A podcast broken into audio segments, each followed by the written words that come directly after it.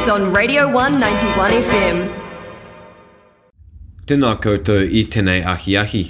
Ko Zach Toku Ingoa, and these are your Radio 1 Irirangi Kotahi news updates for Ramere, the 22nd of January.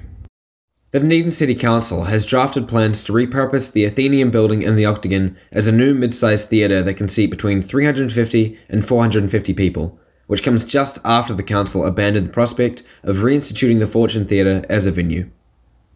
In December, councillors included the redevelopment of the Athenaeum building in the drafted 10 year plan, with the council also looking at redeveloping the South Dunedin Mayfair Theatre as an alternative mid sized venue.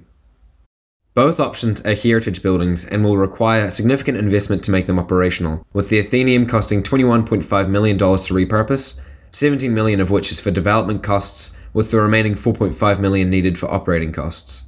Simon Pickford, the Council Community Services General Manager, says the need for a mid-sized theatre in Otepoti comes after the closing of the Fortune Theatre and a collaborative study between the Council and Creative New Zealand, which analysed the future of the performing arts in Otepoti. The Council requires public consultation for the 10-year plan, which starts in March, before the plan can be authorised in June.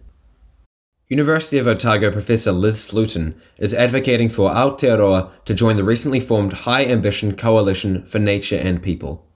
The High Ambition Coalition for Nature and People is co chaired by Costa Rica, France, and the United Kingdom, and will lobby at the United Nations Convention on Biological Diversity in Kunming, China, this year to protect at least 30% of Earth's land and oceans by 2030.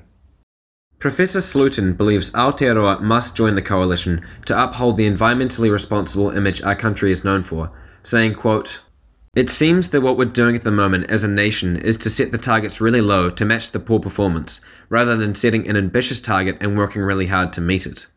Conservation Minister Kiri Allen commented on the coalition yesterday, saying Aotearoa is in negotiations for new global biodiversity targets for the next decade. Quote, we wish to consider further the overall global biodiversity framework before taking such a decision. Otago University hosted the 10th National Hands On Science Education Camp this week, inviting 50 senior secondary school pupils from all regions of Aotearoa to experience tertiary science education. The camp, run by the Otago University Advanced School Sciences Academy, says the mission of Hands On is to provide tertiary science experience and opportunities to excelling science students from rural, provincial, and lower decile schools. University of Otago Program Director Steve Broni said, quote, We try to give them the same opportunity that high school pupils have in major urban areas, such as access to science centres. 2021 marks the 10th anniversary of Hands On, which will hold another week long winter camp in July, with the same 50 pupils returning to gain even more experience. Oh boy, I'm really exhausted from all this news, and I bet you are too. Luckily, we have weather right up next. The Radio 191 FM weather. Kia ora, kia ora. These are your weather updates for Ramere, the 22nd of January. So today we have a high of 21 degrees with a low of 14 degrees. The day will be mostly sunny with light winds and some afternoon northeasterlies, you know, not too bad. Some gusts of about 13 kilometers an hour.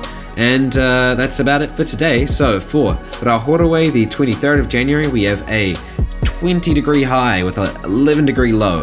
The day will be cloudy at times with a, a, few late morning and afternoon showers. You know, I love a good afternoon shower. Uh, and then we have northerlies turning southerly in the afternoon, will then die at night. And that, my friends, has been your weather updates for Ramere, the 22nd of January. You're listening to Radio 1 Irirangi Kotahi. Have a great day.